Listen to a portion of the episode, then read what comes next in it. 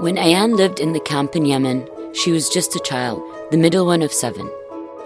Now there were only three of them, and she had to be mother. In the camp, she'd gone to school, studied math and chemistry, and she'd learned Arabic. Others in the camp never learned the local language. But Ayan was descendant from Somali nomads, storytellers and poets, skilled orators with a rich oral history.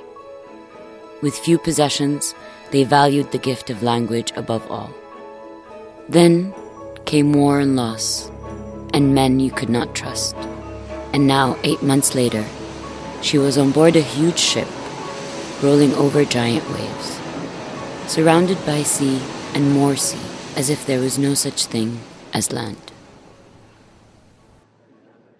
When I packed my bags to leave for Sicily, my main concern was the weather. The air conditioning in the office was always freezing, so I packed jumpers and warm shawls as well as sunglasses. And I was worried about how slow the office Wi Fi was and the long hours I'd be putting in there. It was hardly worth packing sunscreen. I thought back to this four weeks later as I looked out at the endless expanse of the Mediterranean Sea. My t shirt was stiff with salt and sweat as I leaned over the railings and adjusted my binoculars.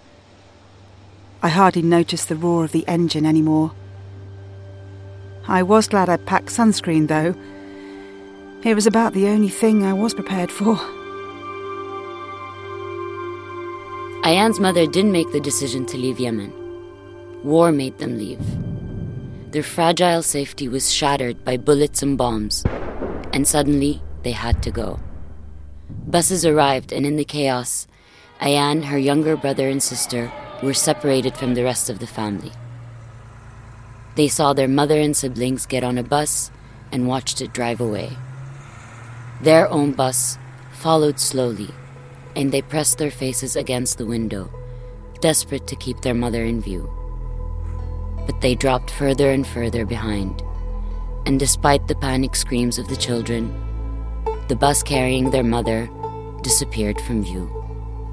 From then on, they were on their own.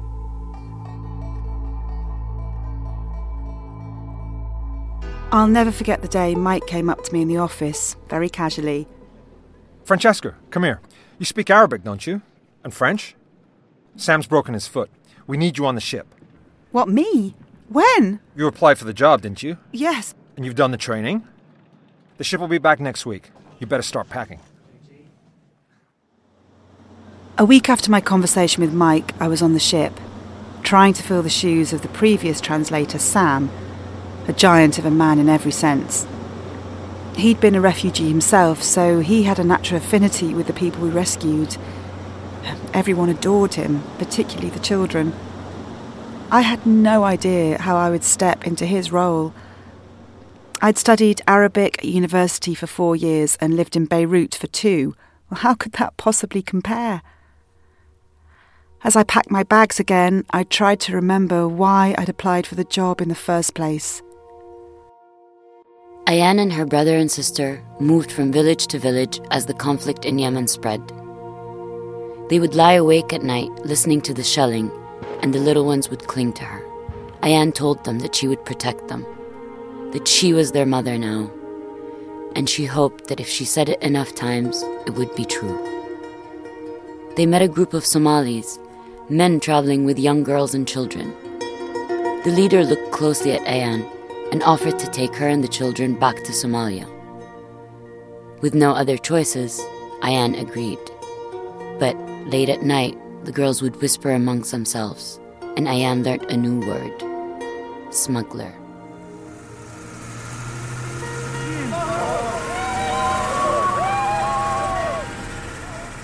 Then, one day, the army arrived. Soldiers and trucks drove into the camp, shouting and waving guns, threatening to arrest the smugglers and break up the camp. Ayan raced over to listen. The smugglers started arguing furiously, insisting that the girls were their sisters and daughters, the boys their sons and cousins. But the soldiers shouted over them and grabbed the men roughly around the neck, forcing them towards the trucks. The air became thick with dust as boots and sandals scuffled in the dirt.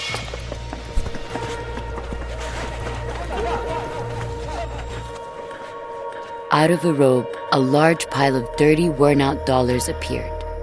Guns were put away, cigarettes handed around, and over glasses of tea, the real business began. Ayan stood closely as the deal was made. The smugglers would hand over the young children, but would keep the more valuable older girls and boys. The soldiers agreed, and with shouts, signals, and exchange of notes, the deal was done. Before Ayan could move, the soldiers sprung up and spread out throughout the camp, looking for the children. Panic stricken, she raced wildly from tent to tent, calling for her brother and sister. Then she heard her sister scream and watched in horror as a soldier grabbed her and her brother and marched them towards a truck.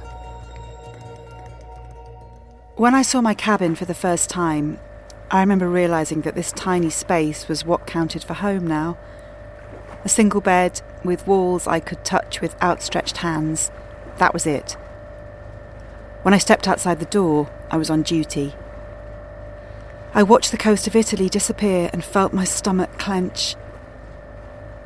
Looking back now, some of it never got easier. Physically, it was exhausting. Once we reached a boat in distress, I'd stay by its side for anything up to five hours until the last person had been transferred to the rescue ship.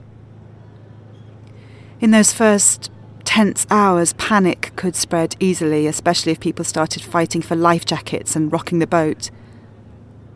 I had to find a way to get a boatload of terrified strangers to listen to me, to stay calm and follow my instructions, and I had to do it in three different languages whilst hanging onto a tiny rubber dinghy.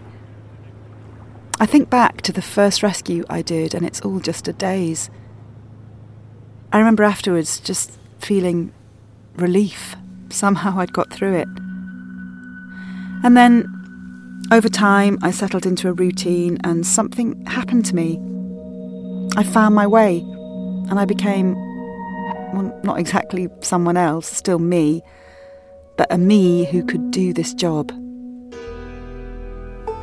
Memories of her mother's bus disappearing from view flashed through her head as she raced towards the soldier. She frantically searched for the right words, words that could persuade, command, words that this time would stop her loved ones being taken away. She planted herself in front of the soldier. This one, she said, grabbing her brother's hand and curling her fingers tightly around his. You don't want him. And this one? She grabbed her sister's warm little hand, threading their fingers together. You don't want her. No one wants them. Only me. I am their mother. Before anyone could react, she felt herself being pulled backwards as one of the smugglers grabbed her around the waist and started dragging her away. She didn't hear the men shouting or the terrified screams of the children. She concentrated only on keeping hold of those two small hands. And as the smugglers dragged her through the dirt, the children were pulled back with her. The days leading up to her rescue would be calm. We'd try to recover from the exhaustion of the previous days with so many people on board in such great need, there was never much time to sleep. Once we'd reached the rescue zone, we'd know it was only a matter of time before we'd spot a boat, and the tension on the ship would build. When the call finally came in, it was almost a relief. I would grab my megaphone, put on my life jacket, and start to mentally prepare for what was coming. Breathing deeply, I'd run through the words that I would say, switching between English, French, and Arabic.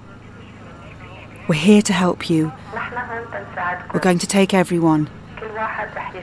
Please listen very closely and stay calm.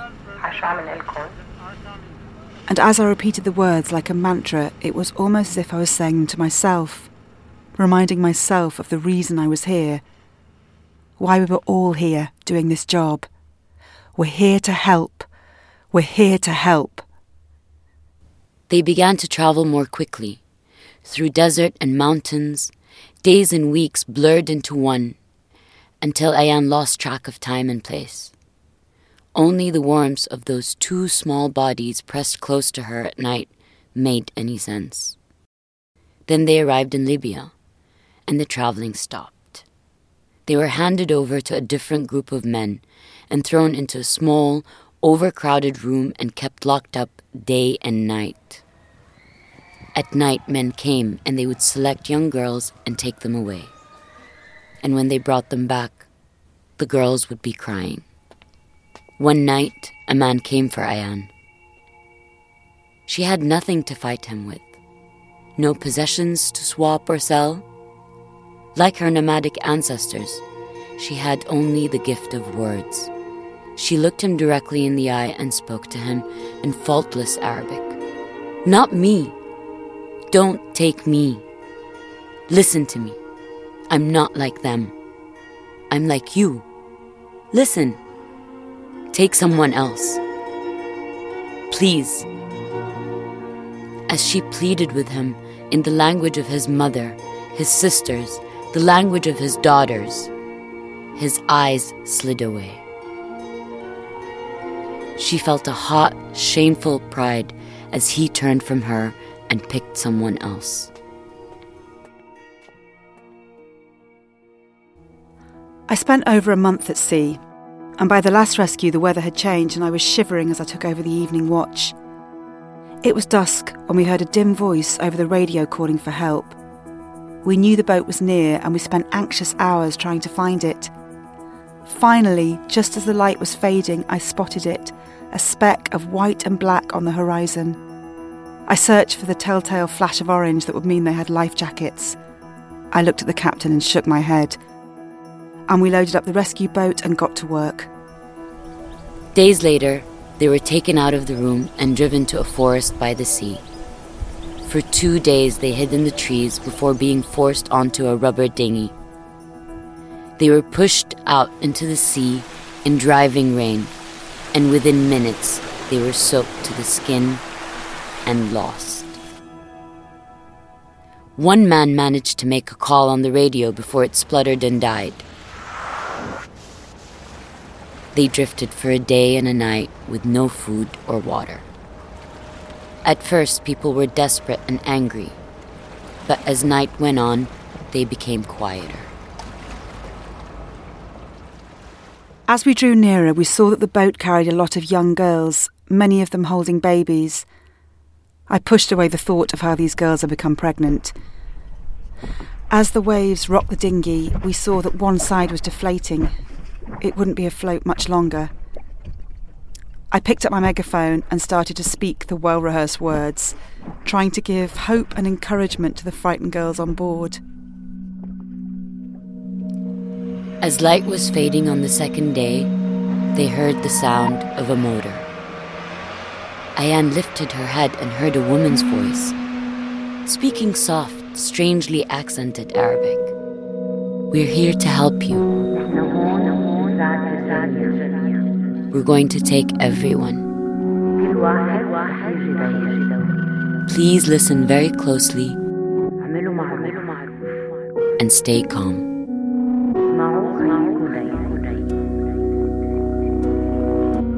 She opened her eyes, squeezing the small hands that clung to hers, shaking them awake. We're going to be rescued.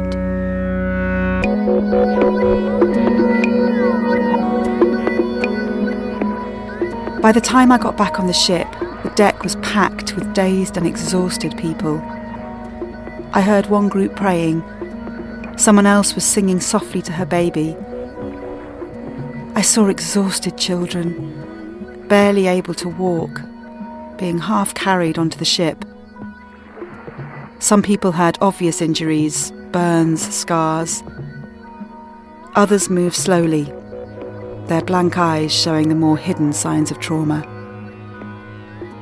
Most people just wanted to eat and sleep. I walked round the deck, talking to people, translating where needed, handing out hot drinks and blankets. And then I heard shouting from the clinic. Once on the big ship, the three of them were taken to a room that was just for children. The little ones immediately picked up crayons and started to draw and play. Ayan watched, but it was clear they didn't need her. She wandered off onto the deck and looked out at the endless sea. The sound of someone shouting in Somali, calling for help, cut through her thoughts. She raced towards the noise and found a young boy in a room with doctors. He had a deep, jagged cut on his leg, gaping open to the bone.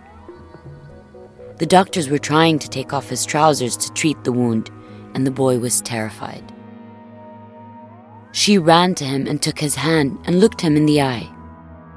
She spoke to him as if he was one of the children, gently but firmly, reassuring him that these people wanted to help. Then, from over her shoulder, she heard a voice speaking Arabic in that soft, strange accent. She said, Do you speak Arabic? Can I help you? It was then that I first saw her. It was her extraordinary composure that struck me first. It was so unusual to see in someone who had just been rescued. She was helping a frightened boy who wouldn't let the doctor treat him, calming him down, reassuring him. I could see she was using her voice, her expression, her whole being to get through to him, just like I'd learnt to do. I spoke to her and we immediately started working together. Ayan translating from Somali into Arabic and me from Arabic into English for the doctors. And soon the boy calmed down. When the boy was bandaged up and the medics had finished, the two women talked. Over many hours, Ayan told Francesca her story about the camp and the buses, the journey that followed, and she talked about looking after her brother and sister and how she had tried to be their mother. As she told me her story, I couldn't believe she was only 16 years old. She was so young to have gone through so much. To lose her own mother and then have to become a mother herself. I couldn't imagine how hard it must have been through the months of travelling, trying to keep them all safe. I couldn't help but feel protective of this tall, brave girl. I wished I could take some of the weight off her shoulders, let her feel like a child again. I told her what an incredible thing she'd done, how proud her mother would be, and her voice cracked for the first time, and tears rolled slowly down her cheeks. I took her hand, and she dropped her head onto my shoulder. I pulled her close, and for a few moments she let herself be comforted. But just as quickly, she gathered herself together.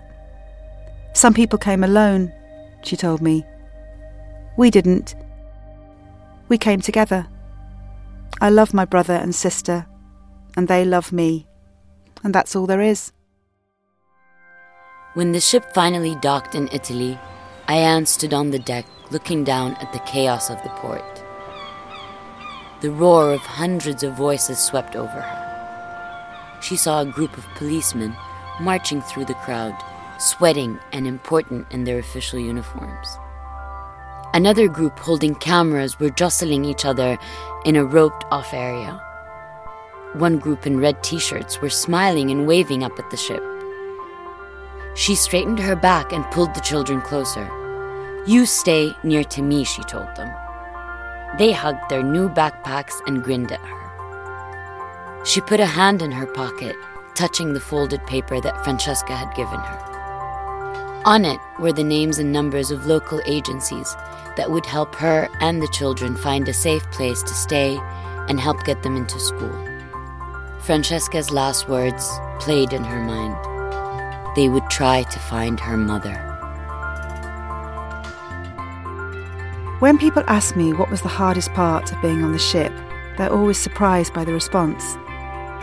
It's not the long days at sea, the physical exhaustion, or the stress of the rescues. It's the moment when you get to the shore and the people you've helped leave the ship. You only spend a few days with them, but you speak with them, you eat with them, you hear their stories, their lives have been nothing but fear for many months or years. Their stories touch you, and being able to help them, even for a short time, leaves a profound effect on you. And as you watch them walk off the ship onto the shore, you know the challenges they still have to face, and you worry. And then with some people, there is a deeper connection, one that touches your heart. And when you see that person walk away, that's the hardest thing of all.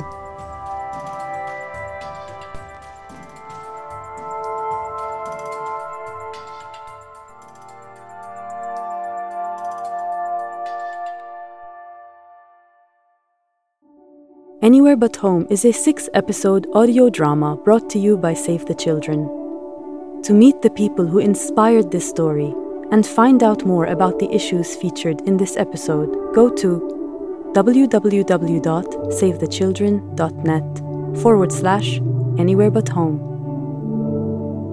If you'd like to support this podcast and the work of Save the Children, please rate, review, and subscribe on Apple Podcasts, Acast, or wherever you listen to podcasts. Thank you.